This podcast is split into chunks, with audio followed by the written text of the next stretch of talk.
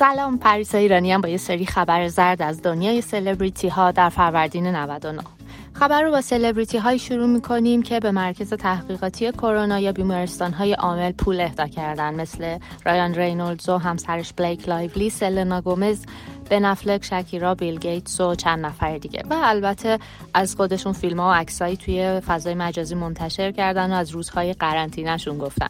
شکیرا از دو تا پسر 5 و 7 سالش فیلم گذاشته و از دولت اسپانیا خواسته که کاش کاری بکنه که بتونه پسراش رو ببره بیرون. فکر کنم خیلی از دست دو تا پسر بچه شیطونش کلافه شده دیگه. دیوید بکام هم از شام درست کردنش برای خانواده فیلم و عکس گذاشته و البته از انگشتش که بریده.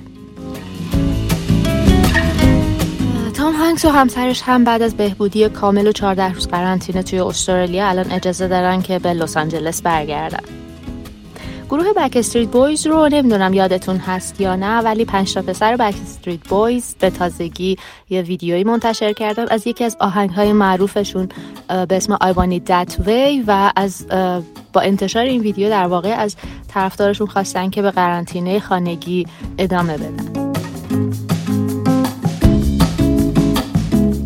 خبر بامزه همین که کاترین زتا جونز و مایکل داگلاس که سال 2000 با هم ازدواج کرده بودن به تازگی عکس عروسیشون رو منتشر کردن و گفتن بالاخره بعد از 20 سال عکس عروسی به دستمون رسید. البته نگفته چرا انقدر طول کشیده ولی گفته بالاخره عکاس رو پیدا کردیم و تونستیم ازشون عکس بگیریم. در ضمن می‌تونید خبرهای زرد رو در کانال تلگرام و صفحه اینستاگرام 7 آرت نیوز هم دنبال کنید. شب و روزتون خوش